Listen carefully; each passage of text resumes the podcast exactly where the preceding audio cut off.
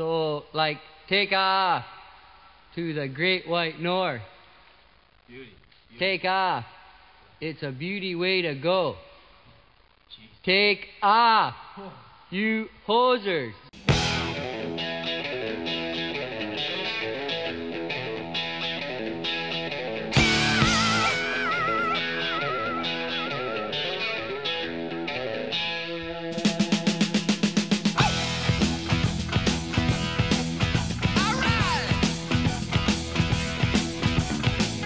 Welcome to the fourth episode of Hosers. My name's Chris Killingsworth.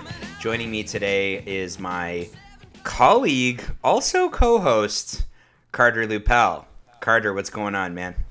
How's it going, Chris? It's going well, man. I'm uh, excited to uh, t- to just have you here. It's a nice day outside, dude. Twelve degrees outside in December is pretty sick, right? I know. I walked the I walked the dogs like an hour to a Starbucks to get their puppuccinos. Puppuccinos. What's Yeah. a puppuccino? It's just whipped cream in a in a short glass. Uh, is that kosher for dogs? Can dogs eat that? These two can. Balto has an iron. He's eaten full plates of cookies, full bags of brownies, like packets of. The amount of times I've had to be like, "Well, Balto, it was nice knowing you. Like, I'll see you." T- like tomorrow, we won't see each other again. It's like you were a great pet. It's going to be so unfortunate when I have to tell everybody that you ate an entire thing of two bite brownies. it. Like it's like he can break a safe and get into it, and then finish the brownies. I honestly can't fault your dog for that. Two bite brownies are great. what do you want to get started with? We got a couple of things that we want to talk about on today's show. Thanks to everybody who checked out the episode with Tim Wah. Sounds like, I mean, it looks like it was pretty well received on SoundCloud. Lots of people checked it out. Did you get any feedback from uh, our episode with Tim Carter? Not really. Just Tim's really knowledgeable. Like it, he's a he'd be um he'd be a good addition um to to the show, but I I, I don't like if he were on full time, it'd be uh like it'd be way over my head. You guys you guys know a lot about prospecting, and that was that was pretty wild. It was it was fun. It was fun to kind of steer it a bit, but it was also fun to sit back and listen um, because you guys have such an extreme wealth of uh, knowledge when it comes to prospects and people coming up in the league. Um, it was really fun to kind of learn about some of the names that I had heard in passing, but not so much about. I dragged out my N64 a couple of days after our our talk. So Carter is showing me NHL Breakaway 98 for the Nintendo 64 with our boy Keith Tkachuk on the cover. So I didn't even look close at him. I just assumed video game cover it was Roenick. Yeah, I feel like Roenick may have been on the cover of one of the games.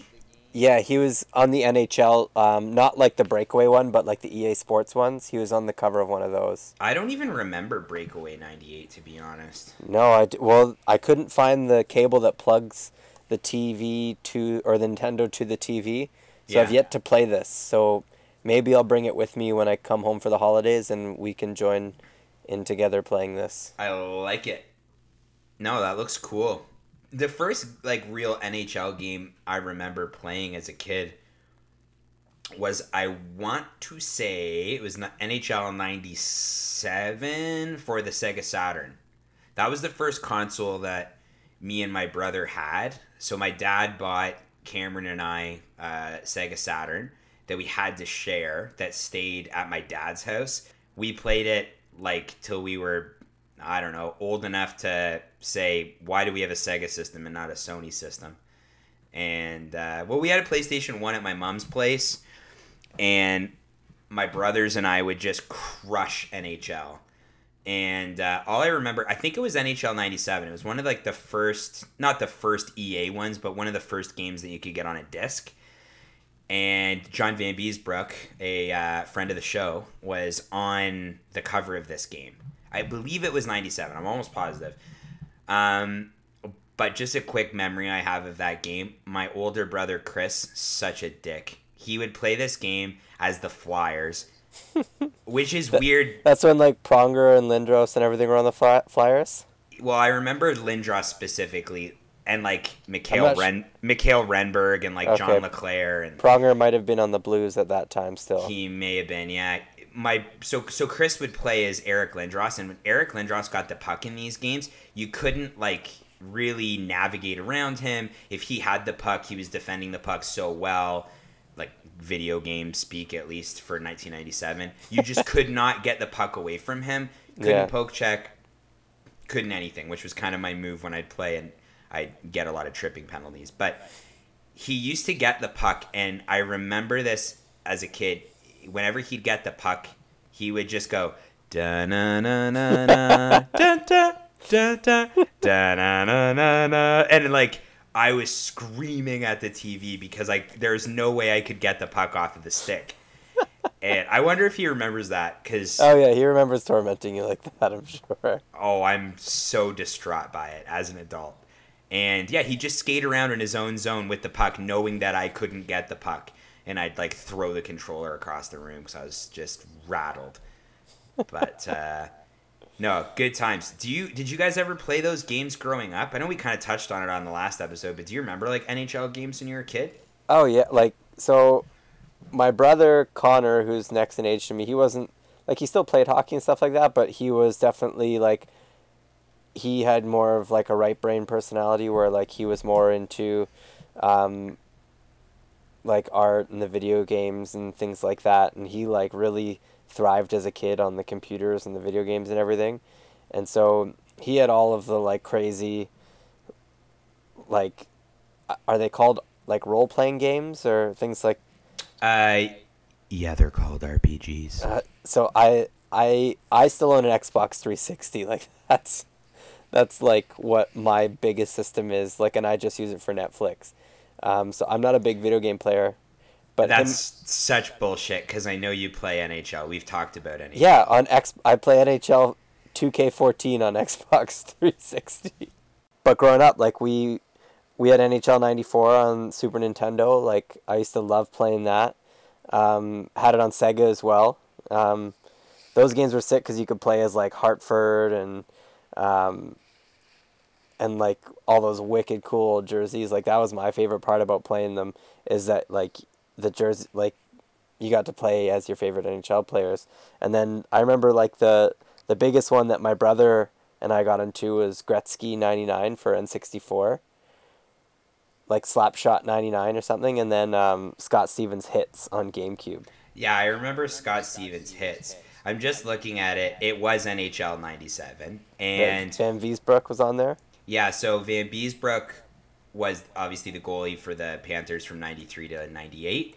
And here's some trivia for you. NHL 97 was the most recent game of the NHL series to feature a goaltender on the cover until your boy Marty Brodeur in NHL 14. Those games were sick, man. I remember I had NHL 2008, I think. I had it on my PSP. And where I when I used to work, well, this is kind of not not a good look for your boy CK, but I worked for a company that is now out of business, so I guess whatever, who cares?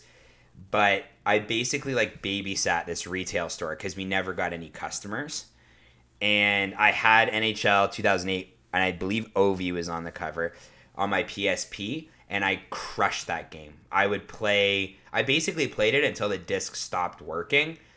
Um, but that was the game that like every player had like a particular skill. So like you had some guys that were like playmakers, and you had guys that would be like clutch players where their stats were raised in like the heat of the game towards the end of the game.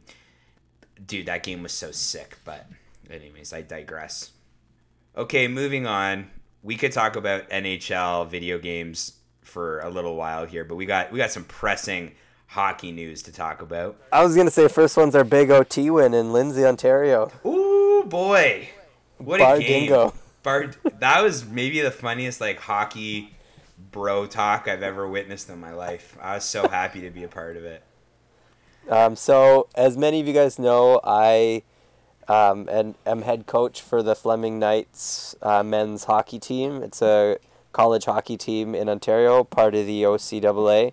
Um, and our assistant coach had a family member to attend to, and I needed an extra set of eyes on the ice. Um, they're really the program's really underfunded, and we're trying to build up. And so there's only two people on the coaching staff for this friendly game, and I um, enlisted in my friend and co-host Chris here, and I asked him to come join me um, to be kind of a stand-in for this event.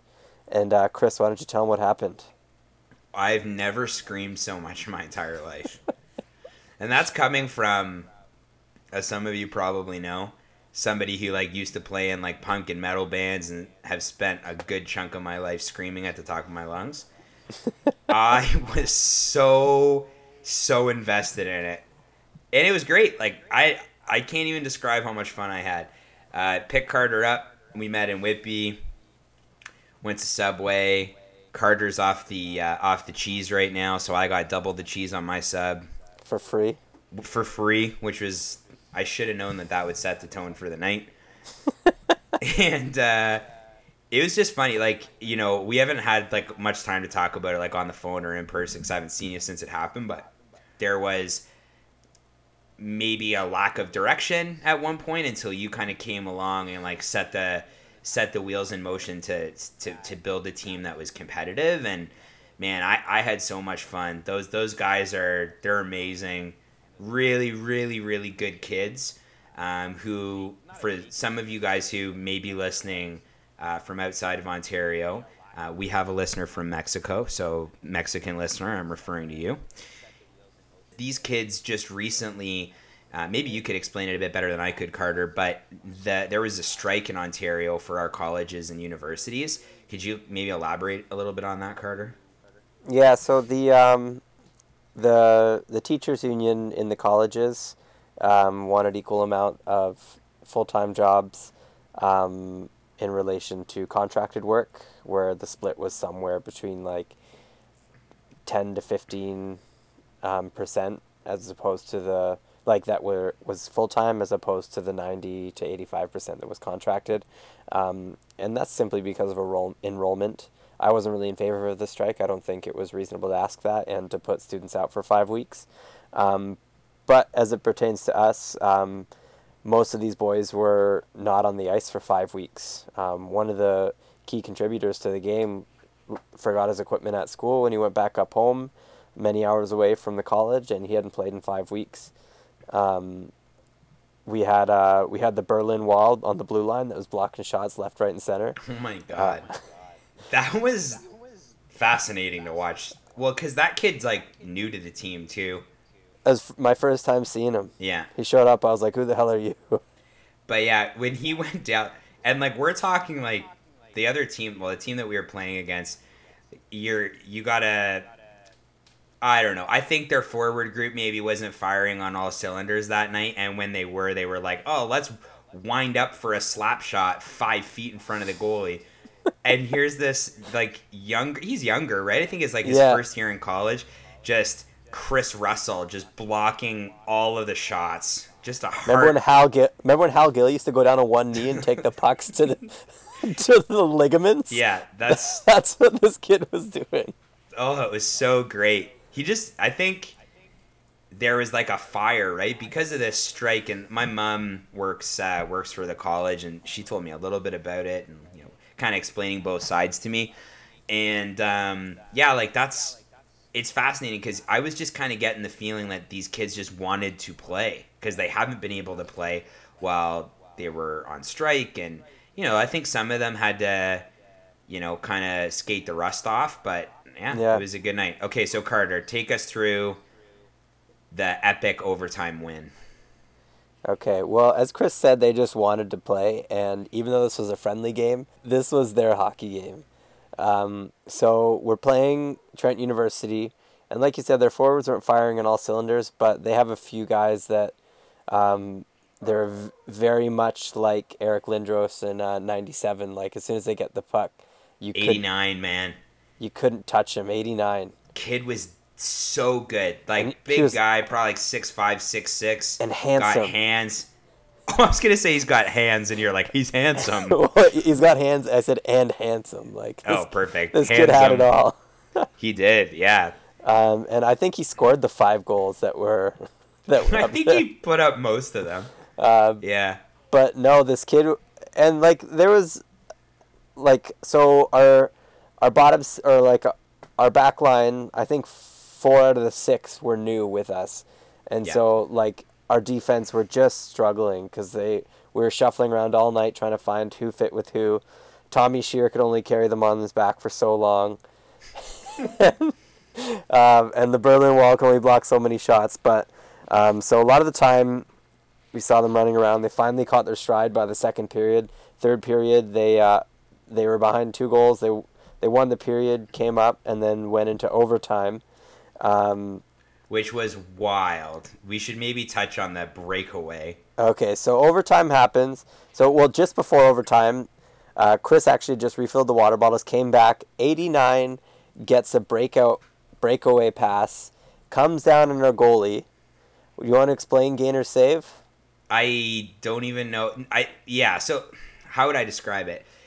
Basically, what happened was their defenseman had like a really really great breakout pass, like right down the middle, and I don't know where our guys were or like what the deal was, but 89 Had just Had come out of the box. Yeah, yeah, that's right, right, right, right, right. So he had a bit of speed, came down on the left hand side, uh, tried to go forehand and then go five hole, and I think I saw the most like Dominik Hasek esque save I've ever seen in real life.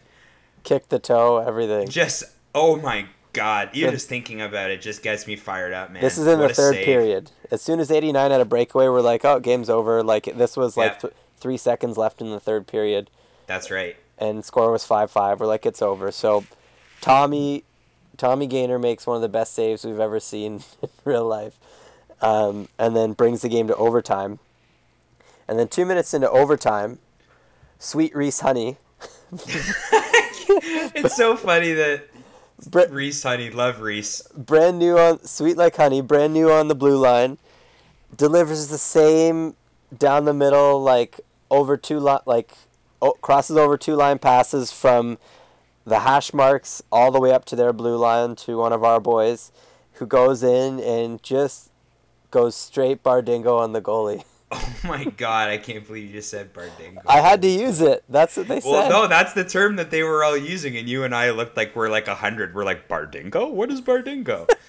uh, well, and it's funny because while I was watching the game, I was like really intent on their goalie. Like we had way more shots on net than they did throughout the entire game, but their goalie was not like kind of uh, glove side, like top glove side. He wasn't. I don't know. He just. I don't think he had a, a really good glove that night. no, he's very lateral, but Well, and then our boy just puts it top cheese Bardingo. I can't even say it with a straight face.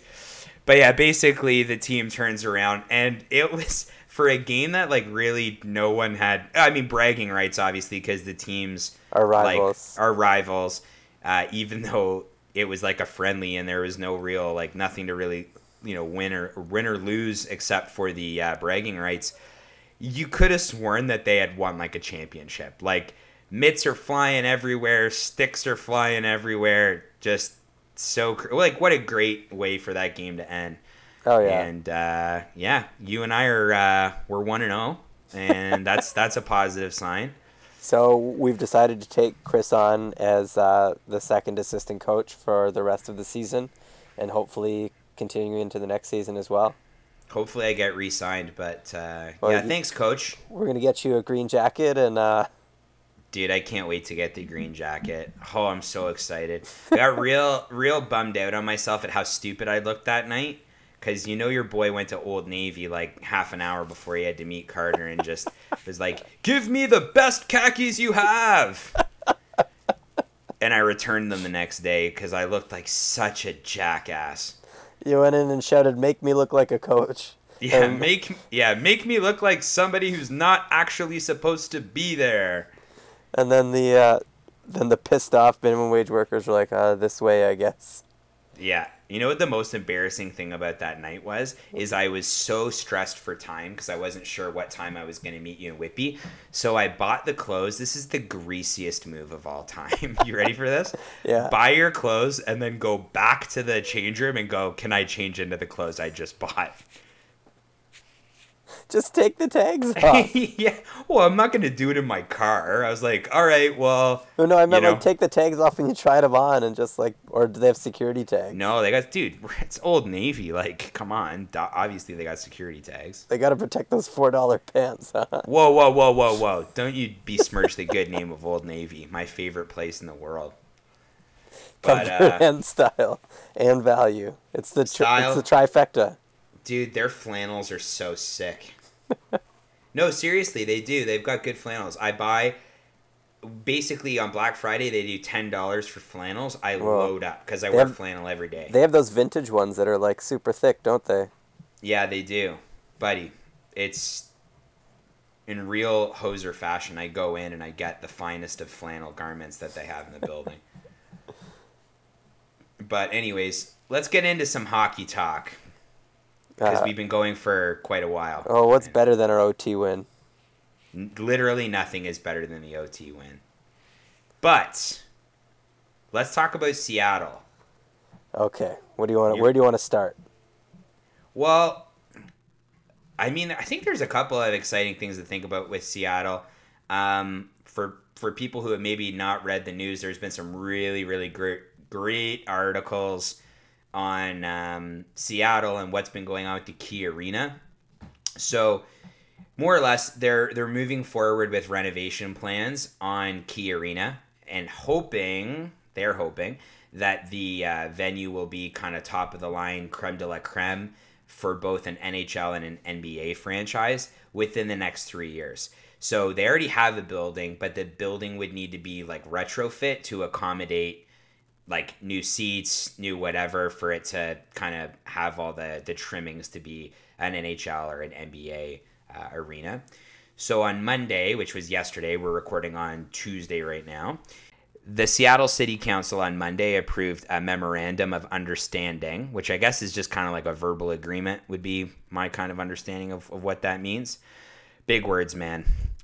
But they basically made an arrangement with the Los Angeles um, based Oakview Group, um, who is looking to privately finance a $600 million remodel that would double the square footage uh, of the Key Arena, which which would be significant. So that facility is a little bit older, if you remember the Seattle Supersonics. But anyways, the Oakview Group um, has been focused on kind of acquiring an NHL franchise and doing something with Key Arena so that it could be not only a good spot for hockey and basketball, but also a concert facility, um, which is actually not too unlike what we talked about, what was going on in Houston a couple of episodes ago.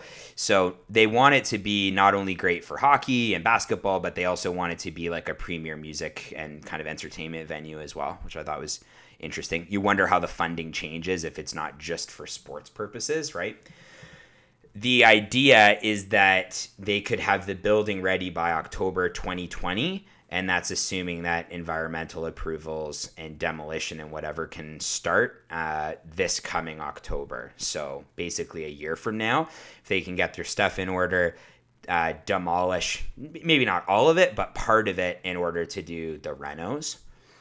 Um, also, Oakview Group has lined up billionaire David Bonderman and filmmaker Jerry Bruckheimer as the lead owners for the franchise. You've got two sports franchises that, that do well in Seattle, but people have always said like it makes sense for there to be another, um, you know, another franchise in the West Coast because certainly the East Coast probably will you know, we'll probably see a team in Quebec at some point, but I imagine that that's going to be like a relocation scenario from from like a Carolina or you know maybe one of the more southern teams.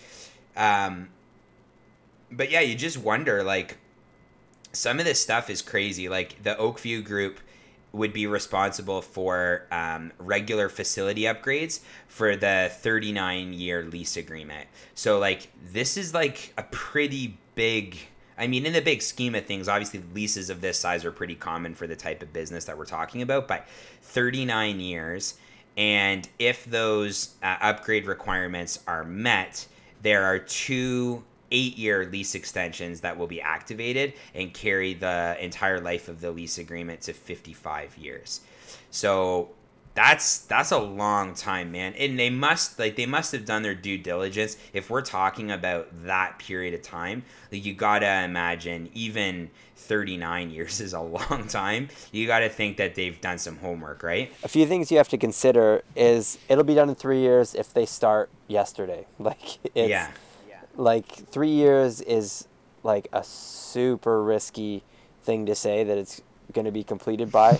Um, they said it could likely take upwards of 700 million and if they're projecting that it could take upwards of 700 million before they even started this thing's going to skyrocket over a billion Yeah, you got to think it's a eh. pretty big investment. But did you see the Chris Johnston from Sportsnet also reported that the next NHL franchise, on top of like, we're not even just talking building here, we're talking expansion fees for the next NHL franchise to be an additional 600 to 700 million dollars.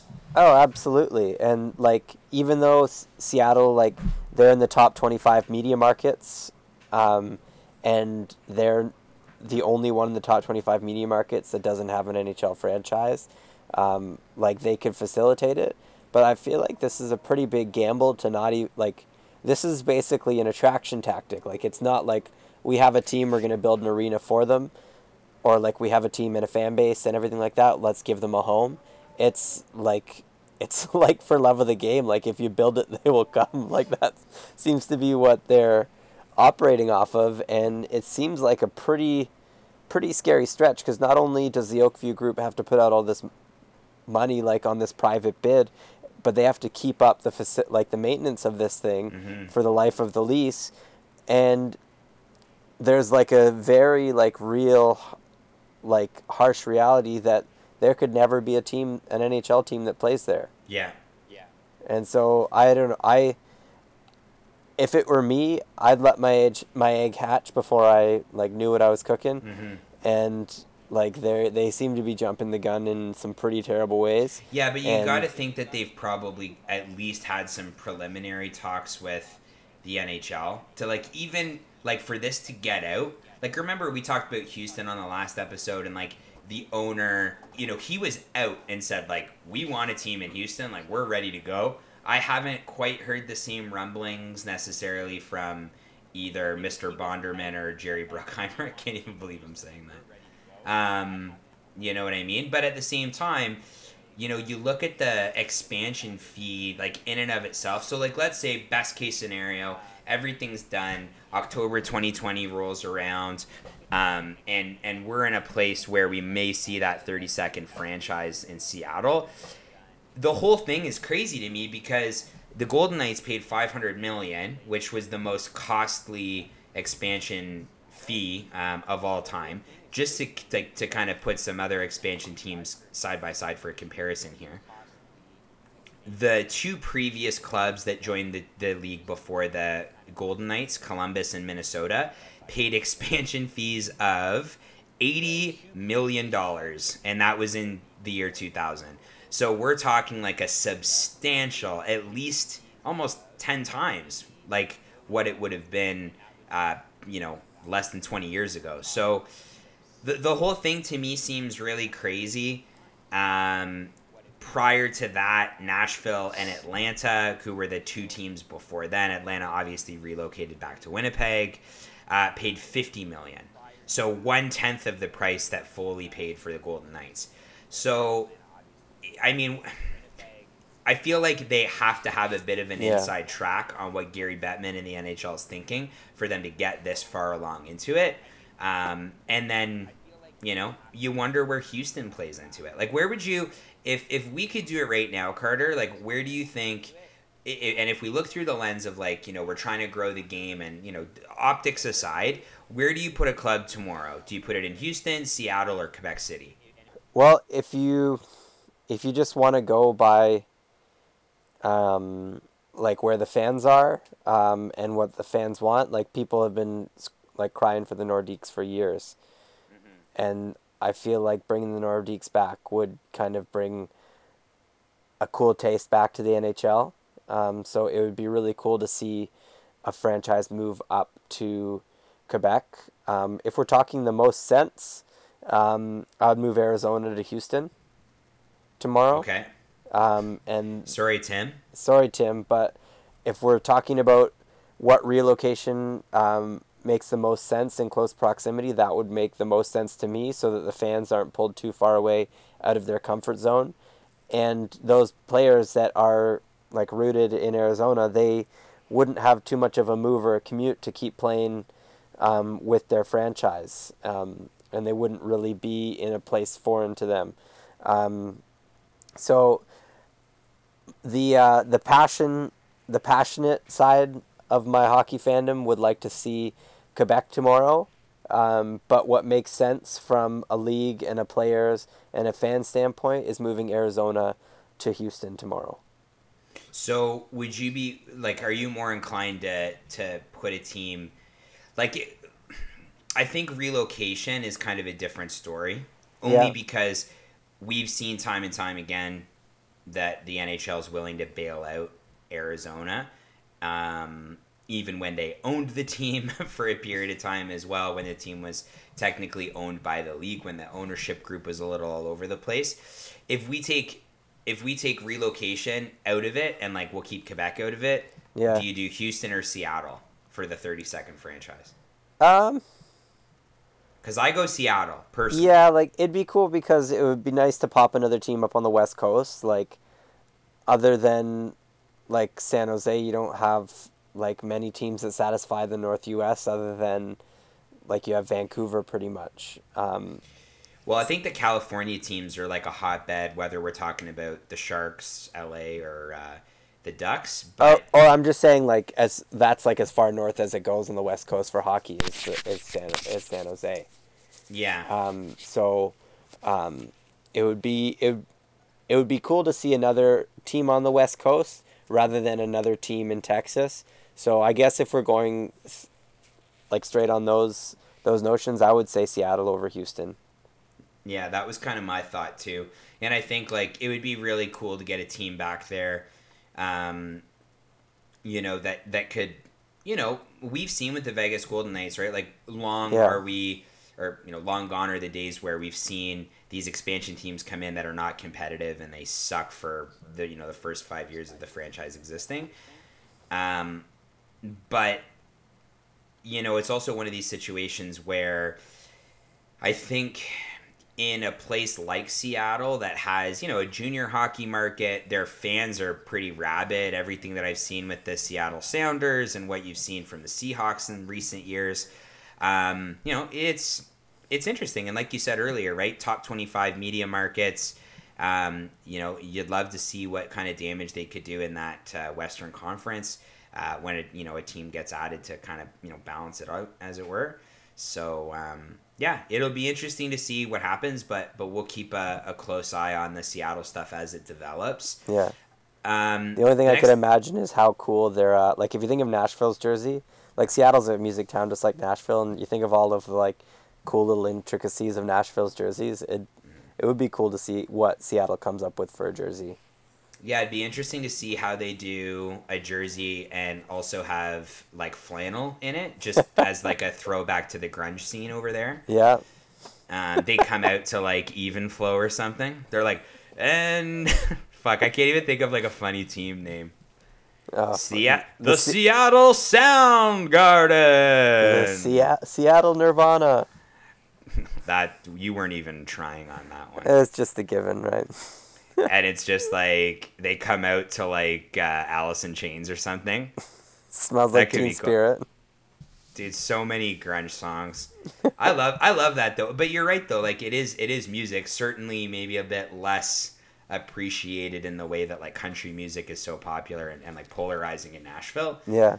It'd be interesting to see, you know, you know what that relationship looks like, right? So we wanted to move into a little bit of conversation about the Detroit Red Wings. Yeah, I know I'm making the same face too, buddy. It's been been rough. Did you get a chance to to watch the home and home series with Montreal last week? Uh, you mean the Montreal win streak? Yeah, sorry, I forgot. Yeah, your team is like finally like crawling out of the gutter a little bit here. I was gonna say our, our two wins this season. Well, they, so they Detroit lost six to three on Thursday. That's like a pretty modest defeat as far as I'm concerned. And Saturday, oh my god, they got just rocked ten to one. Did you watch Yeah. any of that game? I turned it off after the first period. I was like, oh, this is us. Uh, dude. I, well, it's just interesting to see that Montreal is like actually scoring goals now. As Yeah, I been, know. like such an obstacle, dude. The fact that Montreal can put up ten goals in a game when they've been struggling. I mean, it's also a testament to how bad Detroit is, or has. Well, that's what I mean. Like, I didn't want to. It, it was like. Oh, I won't even say it's a bad reference, but like it's, it's um. It's it's like, I, I don't even know. It, it was such a pointless fight. Like I didn't want to see Montreal beat up on Detroit because what's it worth to them? You know what I mean? Yeah, yeah. So like it, it it's like the two teams fighting for the second worst spot. Like it's, I didn't want to see that happen. Yeah, but I mean, as far as that division goes, like you know, it's interesting to see. I mean, obviously, I keep an eye on the Eastern Conference as a whole, but you know, obviously, a, a divisional game, I, I wanted to be, you know, kind of keep my eye on it as the game went on, and I get Yeah. like these notifications to my phone, right, with the NHL app. So anytime there's like a goal or whatever on a game that I'm following on that particular night, like the notification goes off, and I like straight up thought that the app was broken because it kept going off and off and off and off, right? So um, yeah, like I wanted to kind of get into Detroit because I think it's easy to look at Detroit and go like, okay, what is going on with this team?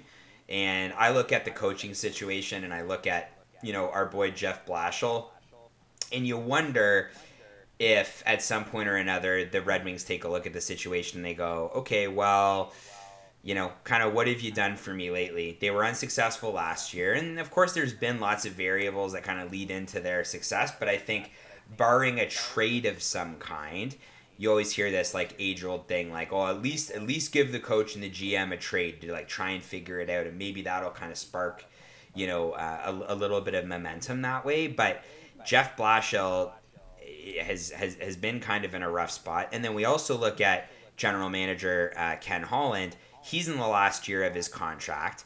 Um, so it's it's really hard to say whether or not the ownership group of um, Chris Ilitch of the Ilitch family, you wonder, you know, are they going to bring in a head coach? And let's say they do bring in a head coach, you get a new GM if Ken Holland doesn't sign, uh, and then you're, you know, you always hear about how GMs want to bring in their own guy, uh, air quote. So. Is it worth even changing up like what's been going on in Detroit for Ken Holland to move on, let's say, and then you know the potential of having two coaches in the next couple of seasons. What are your thoughts on that, man? Two coaches in the next couple of seasons. Yeah, for Detroit, like there's just the possibility that maybe Jeff Blashill isn't the guy. You know, he served Yeah. under Mike Babcock. Obviously, you know, I think both of us as Canadian hockey fans are, you know, we, we like Mike Babcock. So, you know, you wonder, you think Jeff Blashill's like lost the room? I don't know. But it just it hasn't been very promising for them. And I'm just concerned that they, you know, get a new GM next year if the ownership group's like, all right, bye Ken Holland, bye Jeff Blashill, like we're moving on. Maybe they take a look at like, you know, Dave Tippett or Dan Bylsma. Mike Keenan just got fired from the KHL. Maybe they bring in Mike Keenan from uh For the Russian factor there. no, well, he wasn't even. He was coaching in the KHL, but he was coaching uh, the Kunlun Red Star, the Oh, yeah. uh, the Chinese KHL team. uh, Yeah. which is fucking crazy. Could you imagine Mike Keenan behind the bench of the Red Wings right now? but as a coach, which you are the coach, I am the assistant coach. For those of you who uh, were skipping at the beginning here, at what point, like, have you ever felt like you've lost the room at any level that you've coached? Um, well, there's a difference between losing the room and letting the team lose itself. Like, if you think about a player like Zetterberg, um, like I know we spoke in earlier episodes about like, um, like Jagr kind of prolonging his career, and he should be kind of out of the game. um, there's only so much you can do for a franchise as well. Um, I feel like Zetterberg, when he came into Detroit, he showed a lot of promise for Detroit, and he was a great kind of um, player to bounce off of Datsyuk and everything. But without Datsyuk, Zetterberg's not a number one person to like kind of hang your hat on. Like he can only do so much for the franchise. Um, so I feel like they need to kind of free up that cap space in that room and let Zetterberg try his hand elsewhere, or he's just going to fall down into a hole and he's going to take Detroit with him, I think, because he doesn't have that ability and that leadership to carry a team like that. So, on a player standpoint, I think they need to get rid of getting rid of bigger pieces like Zetterberg.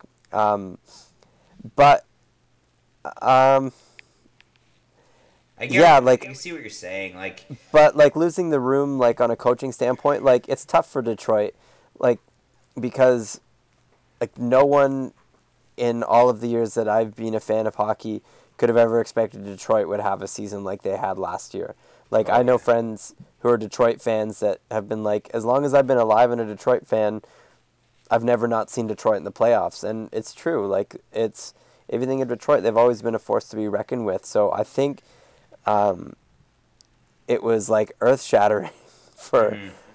for Detroit fans and Detroit franchise alike to see their team in that type of situation last year and then to see them try and dig themselves out of the hole this year as well. So I I feel like no one really knows what to do in Detroit because they're not prepared for this type of crisis. So it literally could be anything that you replace that might fix it. It's a complete unknown for Detroit how to fix this type of situation. yeah, and it feels too like maybe a rebuild it like isn't in the cards, and obviously. Christopher Ilitch, who's like I, I, I believe he's the owner now after his dad passed away.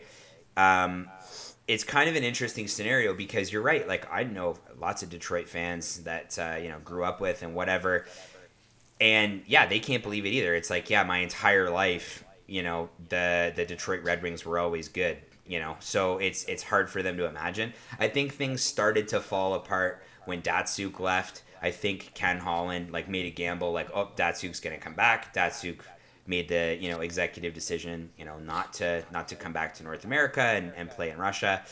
And you know, I, I disagree with what you said about like Zetterberg's like leadership qualities because I feel like we at times have seen him be a great leader, but I Oh, I don't. I wasn't talking about his leadership qualities, just his ability to drag these people out of a hole. Like he can't do it alone. oh okay, sorry, I misunderstood. Like I, I was talking to the importance of him and Datsyuk as like a commanding team. Yeah, Like he's got no one really to work with him like him and Datsyuk work together. Sure, and, and like whether that's even like on paper, offensively, I agree. You also feel like there's there's these guys that Detroit is just spending a fortune on to be like these glue pieces, like you know Justin Abdelkader, um, Kronwall is is definitely not the player that he used to be, and you wonder like could a contending team benefit from a guy like Kronwall? Do they think about flipping a guy like Zetterberg right now and just tearing it all down? When Zetterberg's not expected to play out the rest of his contract, there was that scandal um, last season, I believe, um, where he was like, "Yeah, probably not gonna stick around," in not so many words, right? So you wonder if they if they flip it. And I read you know when you and I kind of critique teams a little bit, you know, I think it's it's one thing to like kind of shit all over a team, and it's another team, it's another thing to just say like, okay, well maybe this is what I would do. So let hear me out on this, Carter. Let me know what you think about this. So if if for any reason they they say like, see you later, Jeff Blashill, like take a lap, you're finished here. If if that's the case, I saw it proposed on Twitter, but I want to say it was Craig Custance from the Athletic was saying that you know maybe it makes sense to promote um, Todd Nelson. Todd Nelson's been coaching the Grand Rapids Griffins in the uh, AHL, and the Grand Rapids Griffins won the Calder Cup fairly recently. I believe it was last year or the year before. So like that Yeah. that team is a good team. Detroit tends to like marinate their prospects until they're like ready to go. So you wonder if if maybe there's some movement there. Maybe Todd Nelson gets called up. And when um, this past year, um, basically Arizona when when they um, before they signed Rick Tocchet as their coach there, they had interviewed Todd Nelson to be the coach there. So there's at least enough interest that Todd Nelson will get an NHL head coaching job in the next few years, which I thought was interesting. So you Yeah. you do that, you bring him up, you then look at a scenario where you could also look at bringing up a couple of players as well that could kind of spark it a little bit. And even if that team's bad, even if they move on from some of those bigger pieces, and I'm not saying that they should, but I'm saying maybe you took take a hard look and see what you could get for a guy like Kronwall or some of these other pieces because you're not going to contend this year. And then you start to build around it, right? So you flip a guy like Kronwall, you take a look at what you've got in the in the prospect pool, and you know y- you make it happen. Um, I made some some quick notes here uh, on some of the the top prospects for Detroit right now. They've got um, Ev- Evgeny Svechnikov, who is expected to make the Red Wings out of camp this year and didn't. He's playing for Grand Rapids right now. Um, the big critique on Svechnikov is the defensive side of his game, and I imagine we'll see similar critiques for his younger brother Andrei Svechnikov, who's touted to probably be uh, a top pick at this coming draft. He's currently playing for the Barrie Colts. Uh, we've also got Filip Hronek, who is 53rd overall in 2016. He's another guy that was supposed to be making the Red Wings at a camp and didn't come together for him so well. He's got eight points in 18 games for Grand Rapids, which is pretty mediocre. Um, and then last but not least, I got some kind of positive spots for them. Michael Rasmussen was ninth overall in 2017. Big, burly center. I think he projects to be kind of maybe a top six center as, as like the a higher upside for him. Um, not a very popular pick. Lots of people did not want this guy to go ninth overall, and there was a lot of jokes about. Of course, it would be Detroit that drafted him, but he's playing for the Tri City Americans in the WHL. He's got 21 points in 17 games. So this this Michael Rasmussen kid, what's interesting about him is is that there the, most of the like critiques and a lot of the chatter about him last year was that most of his points came from special teams. So he was good at putting the puck in the net, but only on power play, and his even strength contributions were nothing really to be too excited about. But so far, he's having a great season. Lots of people think that he may be, uh, you know, playing somewhere down the middle for Team Canada for their World Juniors team. And then, last but not least, another name that I'm going to have a hard time pronouncing Dennis Ch- Cholowski, I believe is how you say it. Cholowski. Cholowski. I like That's a him. name. It's a good name. Uh, he's a guy that was playing uh, NCAA, or as you continue to call it, NC2A for whatever Sorry, reason. sorry, buddy. No, I think it's funny. Uh, but he's playing for the St. George Cougars in the WHL. He's got 24 points in 26 games. So I feel like there's some promise here, but I don't know, man. There is though, like, if you think of Detroit, like, they seem to like love their players over thirty. like, Yeah, they love like every player towards the end of their career is like, well, next stop, Detroit. like da- like their whole defensive core, like the top four, like Green, Daley, Ericsson. Um, I think even uh, is it, oh, fuck, D- DeKeyser, D- I forget Dan, Danny, Uh, Mr. Daniel DeKeyser. Daniel DeKeyser. They're all thirty or older, aren't they? Like Yeah. Well, Like- they're not a mobile defensive core. Either. No, and that's what I mean. They need to start to let these guys go that are over the hill. Not over the hill, sorry, but they're beginning to climb over it. And they need to invest in some youth on the back end. And they need to not be pouring the money into Zetterberg and the time into Zetterberg and maybe for, focus on Larkin. Like, he's only 21 years old, and he's someone that you could potentially build a program around. Yeah, but Larkin had a bad season last year, and I've seen like people I are think like Detroit as a whole had a whole. Yeah, you season. can't look at Larkin and just be like, "Oh, well, you had a rough season." Well, guess what? Superstars have bad seasons. That's Yeah, and kind of like how it works. he's not looking to leave. He's still trying his hardest with the losing franchise, and he's only 21. Yeah, Like, he's got all of the right ingredients to like to start to focus a rebuild around. absolutely. So I feel like they need to cut all of these thirty year old plus players, or not not cut them, but like start to transition them out of the lineup and bring in trades or bring in new talent or bring in talent under 30 for fuck's sakes. Yeah. So like I don't know that that's my big thing like if you have no stamina on the blue line, you're not going to generate any offense and they have a slow moving blue line and it's it's tough to watch. So it's my biggest thing would be cut Zetterberg. Um, it would make sense um, to give Nelson a really good serious look. Yeah. Um, Just because you have, he he has the interest, he has the burn, he has the ability to win. Um, so you might as well see what he has to prove up in hockey's highest level. Um, and then along with him, bring up these prospects and get rid of all of these old guys because they're not doing Detroit any favors, and they haven't been for the last two years. Yeah, you wonder too. So I think there's two things that kind of work against our like master plan here.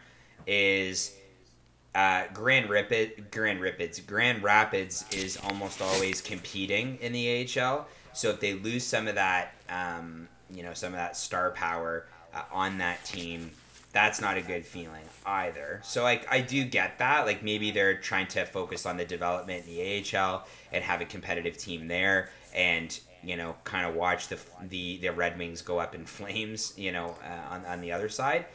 The other side of it too is is that you know Detroit just moved into this new arena, the Joe Louis Arena, no more. Uh, they're now at the Little Caesars Arena, greatest name for a hockey arena of all time, home of the hot and Hot- ready. Hot and ready arena. Yeah, home home of the hot and ready, and you know it's it's one of those things where you wonder if the ownership group is like, hey, we just sank a shit ton of money into this, you know, um, new arena. We need a team that can compete right now. We're we're not willing to do a rebuild. We're not willing to to wait around and like find out you know what happens with some of these aging declining players I, I just don't think that they're they they're the patience there is I just don't feel like it's there. There's no patience. Yeah, but if they bring up guys that are already in in the system, like it would suck to see Grand Rapids kind of lose their luster, um, kind of immediately like that. But like the AHL, like all of these development squads are always going to be good hockey because there's always going to be players fighting to get in the NHL. Yeah. Like I would never worry about a team struggling too intensely in that league because you're always going to have boys fighting for the top spot. And it's always going to be competitive, smart, fun hockey to watch. And it's going to be very tough hockey to play. Yeah. So I wouldn't worry so much about the development well, so much as I would start delivering on this Detroit franchise. Like their original six franchise that's shitting the bed. And like you said, they have this money to save um, that they've spent, so they might as well stop like leaving these players in the slow cooker and see what they they can do up on up on the NHL stage. Like if they're putting up points like they're putting up, and Detroit's already invested in them, they might as well see what they got. Like it doesn't hurt to give them a call, you know. Yeah. And I think the mismanagement of, of some of their cap space has been a shit show too. Um, which doesn't lend itself nicely to some of the young talent that's on their roster. Um, Andreas Athanasiou, he's amazing. Like he's been such a bright spot for that team. Anthony Mantha has been a bright spot. We've talked about Dylan Larkin as well. Like there are bright spots and pieces that they can build around. Um, but for the team to be like a contending team, um, as I said, the, the cap mismanagement has been has been really difficult as well. So on that note, salary cap, you know, is one of those things that you know we've we've kind of got into it a little bit and how it can sometimes handcuff teams. Um, obviously, it lends itself to things like the parity that's in the league. Um, and I wanted to get into some of the conversation um, and some of the chatter that came from an interview that Craig Custance of The Athletic did with uh, Drew Doughty last week regarding his free agency status come 2019.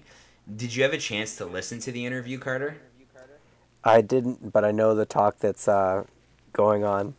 Dude, the interview is I listened to it. So so Craig Custance, um, who we've talked about a few times on this podcast, he uh, has one of probably not one of he has literally my favorite hockey podcast uh, on iTunes. It's called the Full Sixty. Um, and I would encourage everybody to listen to it um, if, if you're into that kind of stuff. And he likes to talk about stuff that goes on behind the scenes of the game. Um, and I'm I'm just such a such a fan uh, of that show. But anyways, he played some audio from that um, interview, which he obviously transcribed and um, wrote an, an article on the Athletic.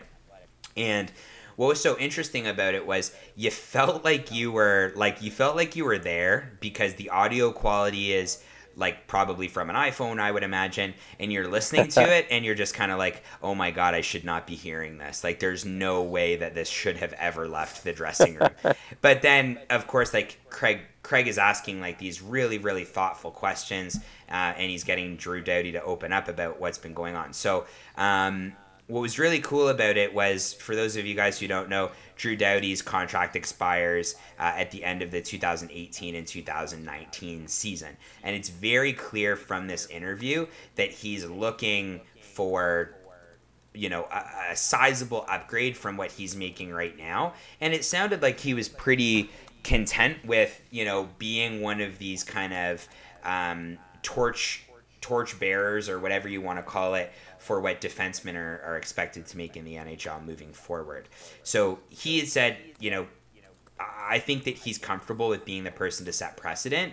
Um, and then he also mentioned that he would be speaking to fellow superstar Erik Karlsson and say like, okay, well, what's Ottawa offering you? Because this is what LA is offering me, and arguably as two of the top five defensemen in the league, they should be making something comparable, right? Yeah. Currently, uh, PK Subban's making the most money in the league, and I believe Ryan Suter is behind him uh, in terms of salary cap hit. Um, but Karlsson, so so basically, to, to kind of tie a note on that or tie a tie a bow on that thought, is they're basically in cahoots that they're they're gonna work through it together and find out a deal that makes sense for either of them neither of them sounded like they were married to staying with their franchises. And then Karlsson put a bit of uh, put a bit of oil in the fire by saying that quote unquote I'm going to get what I'm worth, and it's going to be no less, no matter where I'm going. Which is like okay, fair enough. You uh, you know what you're worth, and you're going to go and get it. Which I kind of applaud him for that, right? Karlsson I don't know. Do you feel like Karlsson is regarded as the better defenseman over Drew Doughty? Like, what's what's kind of your thought on that? Who do you think is maybe entitled to more? Um, I don't know. They're kind of they're hard to compare because you have one in the Western Conference, one in the Eastern Conference, um, and I feel it's tough to say who's accomplished more because they both bring different things to the table. Like I feel like Doughty's had a bit more of a consistent career. Like you've heard more about Doughty in the longevity of his NHL career, whereas Karlsson's just starting to light a fire. Well, I think it kind of like my thought was, and I think what you're trying to say is, is that like Doughty has like more of an established resume.